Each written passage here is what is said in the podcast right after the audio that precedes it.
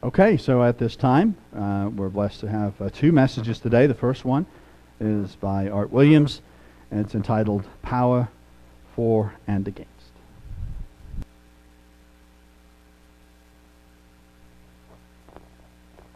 Thank you, Matthew. My message, my split sermon today is going to be a little bit different from normal in that uh, I really have four somewhat separate subjects uh, connected by one thread, which is power or force. Um, the four sections that I'm going to go through are going to be the holy days, followed by spiritual cyber security, followed by a word study of the word force, and followed by a word study kind of in power, most of them being in the book of Revelation. To start with, the holy days, I feel compelled in this message just to do a review of the purposes and the reasons behind the holy day and why they're so important to us. Um, we just finished the first holy day of the, of the season in the last two weeks, that being Passover and unleavened bread. And singularly, the most significant event in human history was God coming down to earth as a man, sacrificing himself for the redemption of mankind, a supreme act in all history of mankind. And most of the people on earth missed it. It's followed by the day of unleavened bread, exemplifying the key ingredient of humility. The humility that we recognize our, as ourselves as being weak frail, not able to comply with his desires without the power of his Holy Spirit guiding and directing us, changing our heart, changing our mindset, and helping us through that, and recognizing that we have an additional need in a relationship with him. And that is coming up in the next few weeks when we come to Pentecost. When at the time of Pentecost, again, at the first innovation of it, again, it was a very significant event in the history of mankind. The very essence of God coming into man to help man, to give him the power to overcome his weaknesses. And the key in utilizing his spirit is humility. So we've got the redemption, we've gotten given the humility, and we've been going to be given, we have been given his Holy Spirit. In another few weeks, we will be celebrating that holy day of Pentecost. Looking out into the future, we go to the holy days that have not yet been fulfilled. The day of trumpets, symbolizing the gathering of the saints and the resurrection and the battle of Armageddon, followed by the atonement. With the battle of Armageddon, man's rule on earth is extinguished. And, uh, many of the people on earth will recognize that and they will repent and it's the Day of Atonement. And they will be sorry for their ignorance, and they will be sorry for the deception that they followed in that was given to them by Satan. Followed by the Feast of Tabernacles, that is symbolic of the millennium and the last great day that again symbolizes the end of the millennium and a, a whole new uh, uh, creation that we have before us.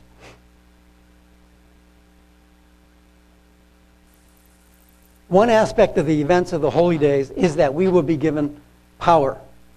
Power as saints to rule with Christ. Power in this day and age, right now, to be able to overcome our weaknesses. Power to please God. Power to have the mind of God. Power to have the heart of God. And to see and understand and use these to guide ourselves down the path that Jesus would have us go. These events, singularly and in totality, represent the singular greatest event in the history of mankind. And some have a part in it right now, today. A dynamic, ever growing and changing developments of events that will culminate in the establishment of the kingdom of God. In the meantime, will help form you into the kind of being that He wants you to be and prepare you for the mission that He has for you during the millennium and beyond. One of the elements of power given to us is the power of prayer. All believers have that power before them. The power to request His intervention in the events that are in our lives, events that are before us, perhaps causing us distress, or perhaps helping us to grow. Requesting His intervention to utilize His Holy Spirit and to demonstrate His holy power to rectify and even to make the situations more meaningful and more significant. In 2 Thessalonians 1:11, the scripture says, and I'm reading out of the King James here, "Wherefore always also we pray always for you." This is Paul speaking. That our God would count you worthy of this calling and fulfill all his good pleasures of his goodness and work the work of faith with power. And with that, I want to go on to my next second section. And I want to look at closely an experience that two individuals had that relate to prayer. The two individuals are separated by time and space. They did not know one another or each other. They're not related to one another. But both of them prayed. And how the answer came about was completely different. And the circumstances that they went through were totally different. They're both ladies, they're both women. And the situation for both of them was essentially the same. They were watching the evening news one evening, and in the evening news, a story came out about a serial criminal. And his crimes were atrocious, and they were so moved by it that they wanted him stopped.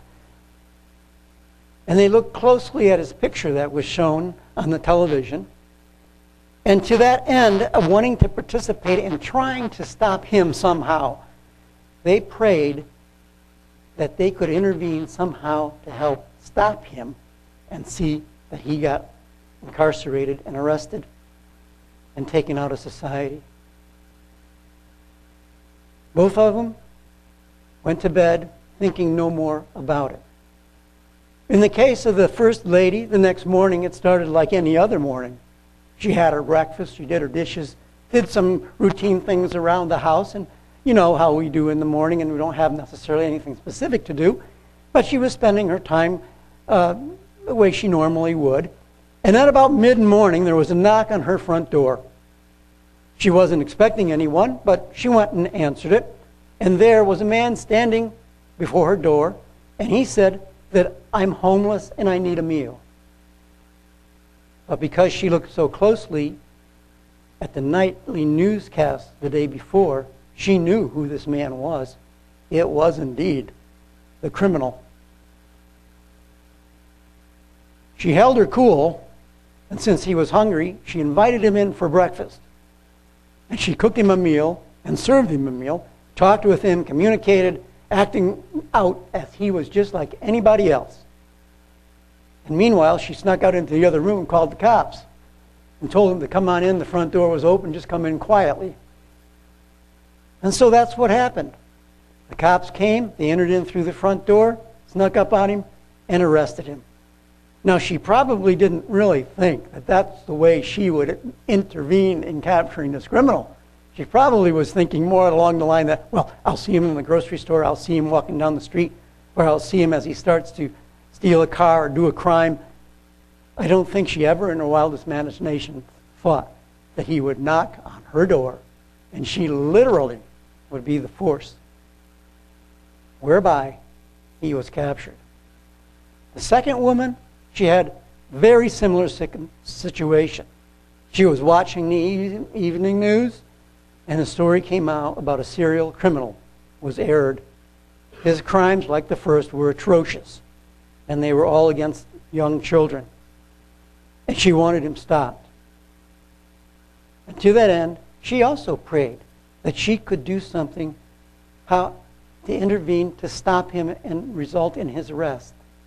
They showed his face on TV, and she paid particular attention to it. And she went to bed that night thinking no more about it. The next morning, she went to her job, and her job was cleaning her church. She was the janitorial function.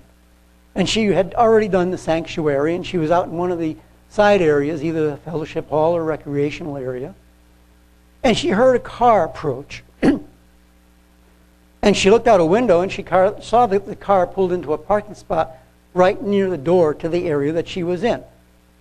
But she was not alarmed to that. There's nothing particularly out of, out of sorts here, but she did not recognize the car. But shortly thereafter, the door opened and a man walked in and he pulled a knife and said, I'm going to kill you. And it was the criminal. She positioned herself on the opposite side of furniture between him and her, and she had the course of mind to run around the opposite end of the furniture, luring him around the backside, and she had access to the open door then, and she ran out across the parking lot into the pastor's house. The man, seeing that she had such a lead on him and was going in and would probably get help, jumped back in his car and sped off. Now, I don't know about you, but if somebody came in the room I was in, pulled out a knife and said, I'm going to kill you, my mind would be probably somewhat traumatized and I would run out of there and I wouldn't pick up and notice to any other things. But when she ran out of the church building, she picked up and noticed something. It was the license plate on the front bumper of his car, to which she then gave to the police. So when they searched it down, they found out he was a military guy that uh, was working and stationed on the local base. They went, they arrested him, and in tracking him down, they found out that his previous locations in the military had done similar crimes in another state 1,500 miles away.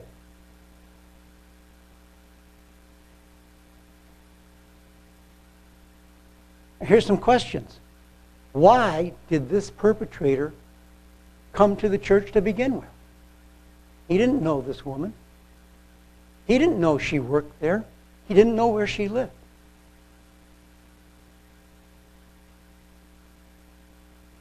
Why did the perpetrator go to the church? He didn't know she was going to be there. I believe the answer lies in a message that I heard some 40 years ago. And the message was focused on that Satan can't read your mind. Satan can read what you write. Satan can hear what you speak. Satan can observe your actions. And from those three, he can devise his strategy to tempt you or derail you. And so, what comes to the forefront is spiritual cyber security. One possible difference, and I'm not going to be so authoritarian to say it's the actual absolute, but one possibility for the difference between what happened to the first woman and the second woman is that the second woman verbally stated her prayer. And in verbally stating her prayer, Satan picked it up. And when she said, she wanted this guy stopped, and she was going to do everything that she could. Riled up Satan to direct his agent to come there and kill her. I'll leave you to do the Bible study that shows you that Satan cannot read your mind. So if we verbalize our prayers, and I'm not saying we shouldn't verbalize our prayers, like here in our church, we verbalize our prayers for those that are sick and the needy. And I still verbalize many of my prayers at home. But when I talk about something that is perhaps focused on the dragon and his power and his associates, I tend to do that communication as a secure communication mentally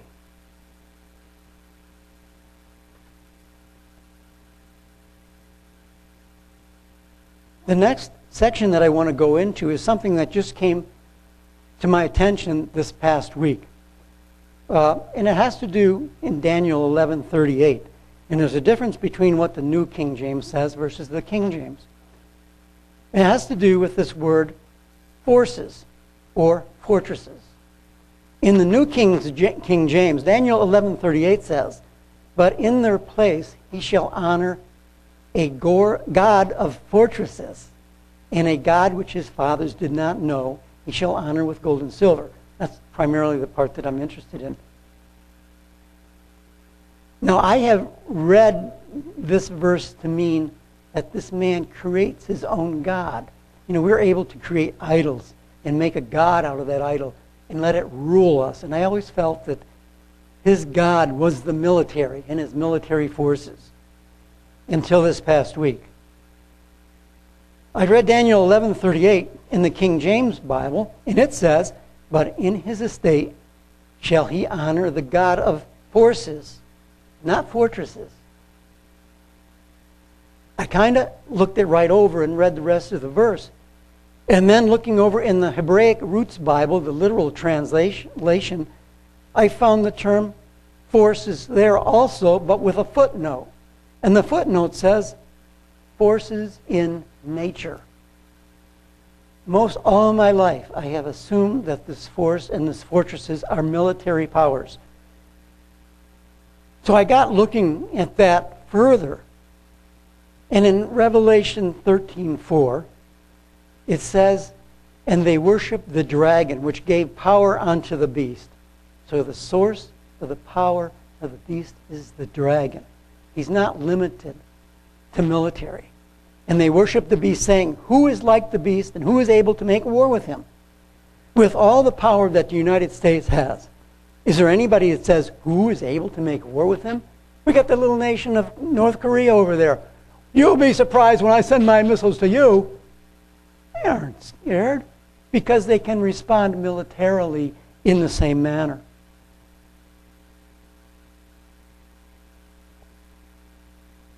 But what if the beast doesn't respond with military force? For example, in Revelation 13 13, it says, And he does great wonders, so that he makes fire come down from heaven on the earth in the sight of men some thoughts I know that I've had in the past and some others. Well, he probably is going to have a great laser mounted up in space orbiting around up there, and he'll just call on that and it'll zap down. But you know something? Other nations can shoot down that satellite. Continuing in the next verse, Revelation 13 14.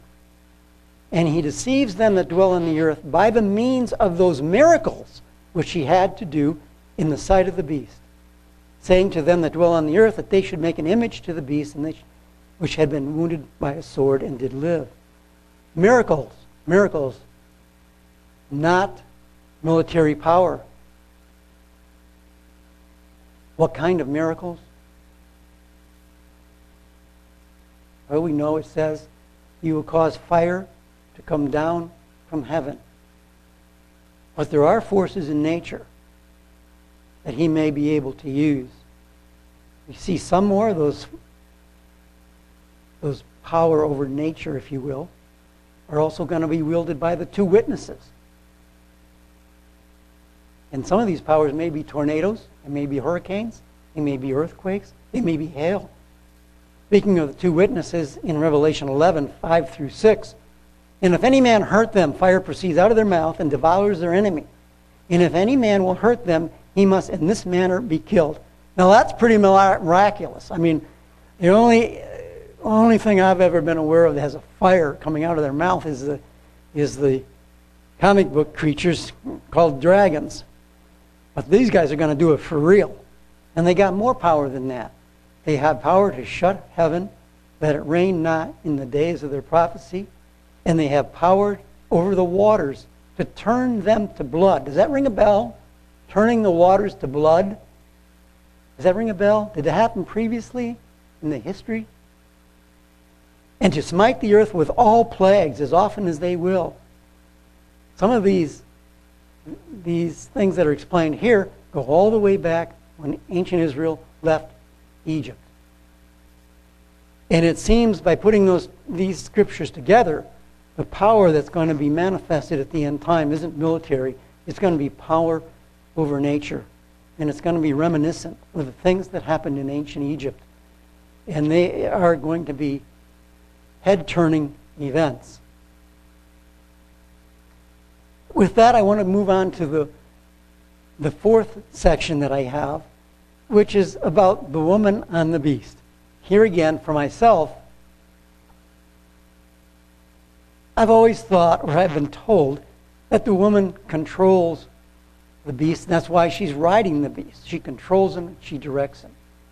And because of my history, probably in management, it kind of tilts your, your mental approach to things.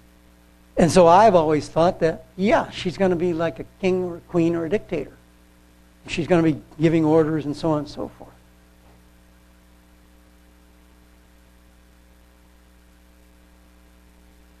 But consider something else. While one riding the beast may control the beast and control it with a, a leash, and very definitively, and even with spurs. But if it's a family traveling from one place to another, they may place their children or their wife up on the animal. And so the animal bears the burden of carrying those. Now, while going from point A to point B, perhaps instead of giving a, in, a direct order to change the route, the wife being riding the animal,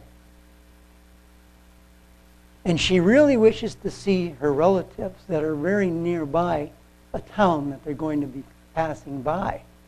But she knows her husband doesn't like to go there. So she says, Honey, the children are hungry. We need to stop down at the local Sonic down in the next town. It's just off a couple miles and get them some food. It's not very far. So the husband, seeing the need of the children's tummies, says, Okay, let's go get some food for the children. And so they go down the road the distance until they see the Sonic and they pull in there and they get their food and they eat their food. And she says, You know, honey, my mom and dad are just down the road here and you know, they always give us money to help us out. We could go down there and see them for a while, and I'm sure they're going to give you some money to help us with the trip and all. So even though he doesn't like them, he likes the money. So he says, okay, let's go on down through there. So the woman, through manipulation, by supplying benefits to those that are looking up to her, becomes important to them. And consider in the scriptures that this woman that rides on the beast, sits on the beast, also sits on many waters, Revelation 17:1, and on seven mountains, Revelation 17:9. I believe this indicates the worldwide influence that the woman has at her disposal. And it extends beyond national borders and extends to people inside of other nations. In Revelation 17 7, and the angel said unto me, Wherefore did thou marvel? I tell you the mystery of the woman and of the beast that carries her, which has seven heads and ten horns. Most all the translations that I've looked at uses the word carries her. But there are other meanings for that word. Strong's number 941. The other meanings are to lift, to bear as a burden, or to take up. If the beast takes up the woman and lifts her onto his back, and places the burden on himself carrying her. Why would he do that? He'd do it because of the worldwide influence that she has that transcends national borders, and he sees that that is going to be a huge benefit to him. But in the end, Revelation 17, 16 through 18, the ten horns which you saw upon the beast, these shall hate the whore and make her desolate and naked, and shall eat her flesh and burn her with fire. So in the end, they turn against her. Why would they turn against her? Because she no longer can fulfill the need. Whatever happens, whether it's through God's actions or what have you, at some point, she's going to no longer be needed. And so their hate for her is going to come out, and they are going to destroy the woman. The woman has the name Babylon written on her. And we know that the Babylon described in Revelation 18 isn't the same Babylon as described in Revelation 17 because the Babylon in Revelation 18 is destroyed by God.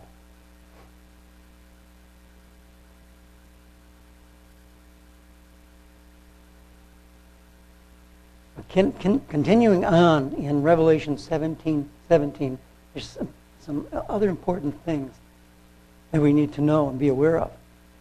For God has put in their hearts, that's the hearts of the ten kings, to fulfill his will and to agree and to give their kingdom unto the beast until the words of God shall be fulfilled. So it is with his will that these kings will support her. So anybody that wants to pick up a force of arms and going out and fight against these kings be aware of who you're fighting against.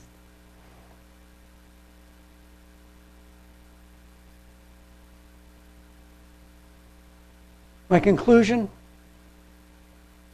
remember the holy days of God, those that have been fulfilled already, those that we memorialize by observing, those that we also memorialize that haven't been fulfilled.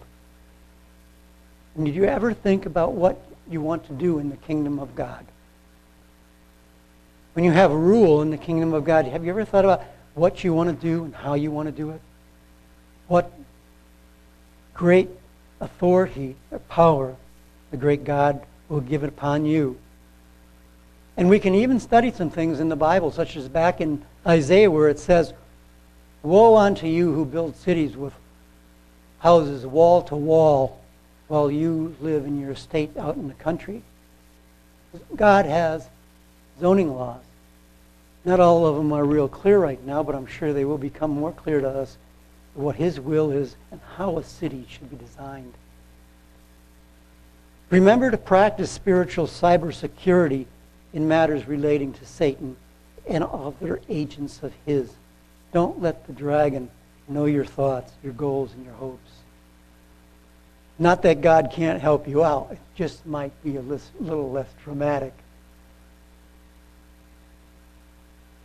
Be alert to the events as they unfold. Watch. Don't close your mind to a previously identified selected version of how things might come together. It's easy to do. You latch onto something, it makes sense at the time, especially if you're an older person.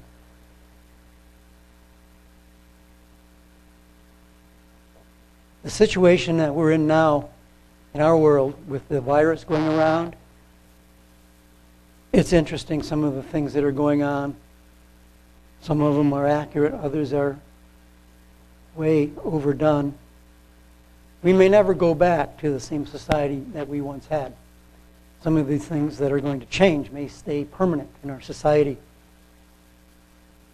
Politicians seeing an opportunity to lump in opportunities for money for their pet projects and even uh, foundations that are not even essential to the government or to the people of the nation, running monies to their pet places and hiding it in these monies that are needed to help out in the crisis. The crisis will bring about some valid concerns, attitudes, and fears, and personal uh, actions. Others may very well be invalid. and behind it will be power grabbing, wealth grabbing.